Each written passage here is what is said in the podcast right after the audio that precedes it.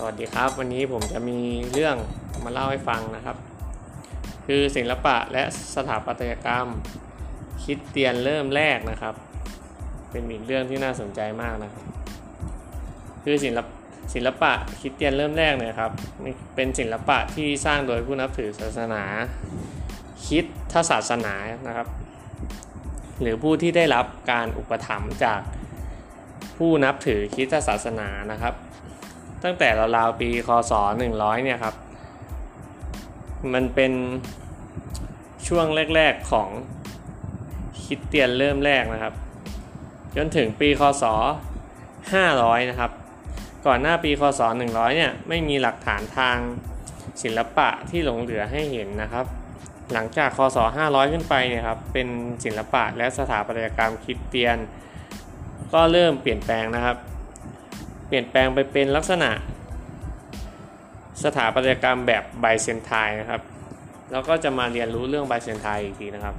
โดยลักษณะเด่นทั่วไปของไบเซนไทน์นะครับ จะมีลักษณะใหญ่โตและเข้มแข็ง และจะเป็นมีความเป็นโดมครับ ช่วงแรก ๆของศิลปะไอ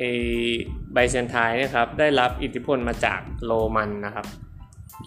มันจะมีลักษณะเด่นคือความโค้ง หรือโดมที่บอกไปเมื่อกี้ครับ มีเส้นผ่าศูนย์กลางขนาดใหญ่นะครับ และมีกำแพงหนา และใหญ่ เพื่อที่จะสมดุลในการรับน้ำหนักได้นะครับ ศิลปะไบเซนไทน์นะครับ จะมีลักษณะเด่นคือ จะมีโดมขนาดใหญ่ตรงกลางนะครับ เราจะสังเกตได้ง่ายๆเลยครับ เมื่อเห็นโดมใหญ่ตรงกลาง แล้วมีโดมเล็กๆ รอบรอบเนี่ยครับ มันก็จะ เรียกว่าสถาปัตยกรรมแบบไบเซนไทน์นะครับ ซึ่งไอ้กลมๆเป็นโดมใหญ่ ๆ ตรงกลางนะครับเขามีอีกชื่อหนึ่งคือ Complex Dome นะครับ ซึ่งเป็นโดมหลักหรือประธานนี่ยครับ